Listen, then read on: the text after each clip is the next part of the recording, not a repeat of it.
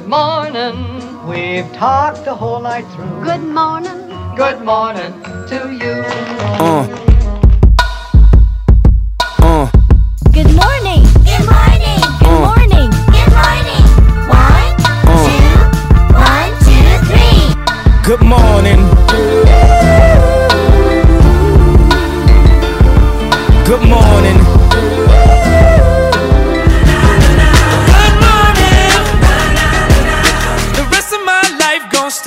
Start today. G'day, thanks again for getting our preview edition of Caulfield Orr Stakes Day. We've spoken in depth about all the stakes races yesterday, this morning. It's Mouthguard in. We're just talking business. Nice, quick, short, sharp podcast.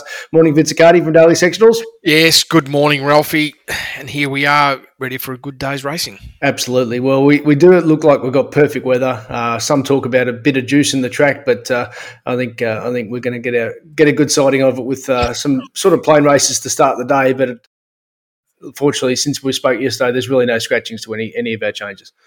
No, fair enough too. Yep. I get it. Okay, race one. Uh, the the first three races we didn't cover, so uh, you got moderate conference here. Independent Road, Flash Feeling, Don't Doubt Dory, Bermudez is the four in your most advantage column. I assume that's because Independent Road is likely to do what he does: roll forward and give his usual on the site. Yeah, it's and probably going to be hard to run down given that it's unlikely any runner's going to get in the lanes and this runner should be able to control the race and not be an easy horse to pass. So he's uh, he's um, what, about five dollars. The one horse, I suppose, at odds there, just to put a bit of meat on the bones there. Don't doubt Dory. Every chance he was flat last start after a big Geelong run at sixty seven dollars, and his best is good enough to be sort of somewhere around the finish at fourteen dollars. Well, it's the obvious runner in the sense where it's positioned running lane wise to be stalking the leader, and the reality is you would sort of feel that this is the horse that might present itself at some stage in the straight to potentially run down into independent road, but uh, it's one of those runners that not you know totally in love with the rider. Uh, race uh, two in the program. It's over the Caulfield Cup distance, as they say, and as they also say, it's benchmark seventy eight. It's a raffle. Vince, uh, I don't think we'll be playing it, will we? No, No, nice and simple. Uh, race three on the program. This is an interesting one. Another will. We put him in Sizzlers. He was super first up, dominant win, and uh, and he's very tight price. But Zambogini has talent. Everything went wrong for it last start uh, when he was slowly away, took the turn like a drunken soldier, as they say. And uh, and his best though is a good talent level. Yeah, I just wanted to sort of get some understanding of uh, why is another will so short? Well, Jamie Kah, uh, Maher Eustace returned to Ra- Randall with Sods on profile, and probably that was its first start on, on a non wet track too. So it probably says that the market is saying, and the stable thinks that it's going to be an even better horse this time in. Okay, well, obviously, got to give some respect to that, but it's way, way too short for a horse that, that's got that sort of profile. It's sort of indicating that today it should improve four lengths to justify that price. So, I, I, my view for me, when I look at it, cautious. Zambogini definitely is. Um, well, it's probably got the opposite scenario. Probably a bit more a longer price than what it's entitled to be. It should be should be a bit shorter. It's actually got a really solid profile, Ralphy. Hard horse to fault, and all the intel's indicating this horse is like right at its peak and should get its chance to go very close to winning here. All right, let's start talking business now because these are races that we have covered. So Southport Tycoon's $1.90, Zip Away $7, as you discussed yesterday. He's a very good talent, Zipway. So how are you assessing this? Will you be playing? Well, my view is I am. I do definitely have a level of interest in Zipway.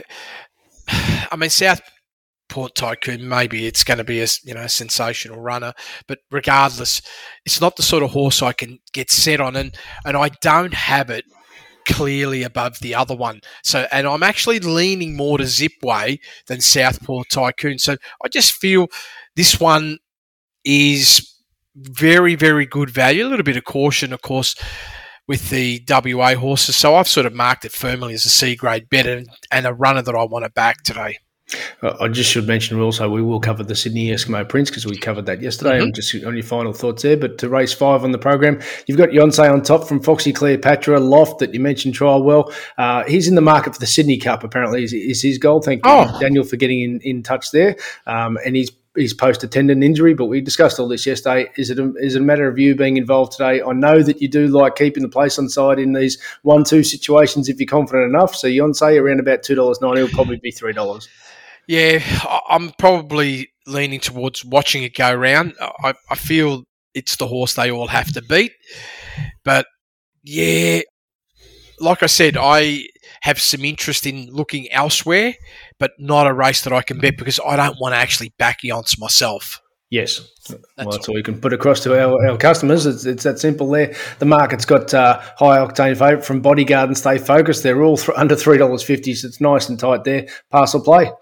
No, no play for me, Ralphy. Yep, Bold Bastille. It's in the it's in the two dollars, a dollar ninety. Uh, so you know it's obviously got that big boom on it. it uh, we we discussed all this yesterday. You've ended up going with Hayasugi on top, but uh, I'm sure you're not you're not putting a ceiling on Bold Bastille yet. You just want to learn more.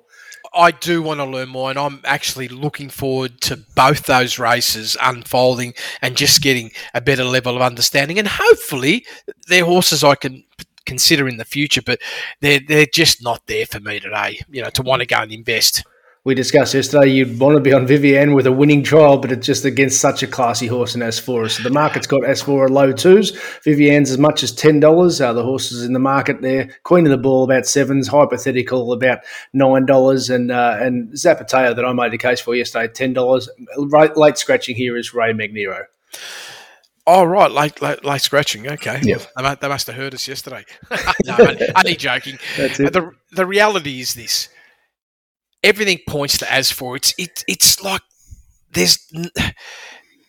It depends. I guess any winner is valued depending on how you view it, but it's so so tight, right? And does it deserve to be that much of an advantage over Vivienne? But at the same time, if you had to bet in the race, which one you would have the the, the view that Abs- Absor Ab- Ab- Absor is the horse you want to be backing, Ralphy. Yeah. Asfoora yeah, it, it just comes back to that. It's just not a lot of value. So you want to be really confident to step in heavily, and I'm confident, but I'm just really a little bit disappointed because I'd like to back Vivienne, but I'm not going to. And, and the reality is, I'm if I'm betting in the race, and I haven't made a decision yet because it is very tight. It's Asfoora or I'm staying out. Mr. Brightside is favourite, but I'm not surprised. It's just got a slight drift, and from a dollar ninety, dollar eighty yesterday to two dollars. Um, what price would you want to want to get involved? Because I know you're very keen on it, obviously, as you've discussed. Well, the, the reality is this, Ralphy. uh, My starting point always is, and the horse is technically worthy of it. It needs to be minimum a dollar thirty a place. That's the minimum starting point. Of course, would I like to get a dollar dollar fifty, dollar sixty? Absolutely. The challenge is doesn't matter how I roll it. I'd love it to be an A grade bet, but I have to just given the nature of the way I like to do things. It it's like can I get set on Brightside and it's going to be a C grade bet. Not because the horse is a C grade bet. It's just the setup of the race. Yes. And uh, in the last race there, we've discussed this. It's it's pretty open, so you've got moderate confidence there for those taking the quaddies. Your most advantage, Estrella, Amarissa, So Glamorous, Blank to Blank, and Spicy Margs at a price. Yeah, Estrella's the one that I'm really sort of interested to look in. I actually even feel that the lane, uh, you know, where it's drawn barrier wise, is favourable. Is that horse is, has that horse tightened from yesterday? It's held at spot at mid fours, which Yeah. I just wanted to see. Yep. Yeah, so just looks, you know, if he, he steps away cleanly, he's going to be there all the way. It might be one of the value runners of the day if you if you want to consider around that four or five dollars as being value. But that's a horse that I'm looking at. I just want to see how this day plays out and making sure, firstly, there's not any, you know, too many hoses that have gone out, which is Yes. possible, right? It's possible that this has happened. And let's see. Uh, what meat can we put on the bone from yesterday? Now that you've had a good chance to have a look at this Eskimo Prince race six at Sydney. Ralphy, I'm probably leaning a little bit your way. In the end, I'm not, I'm not going to bet in the race myself, right?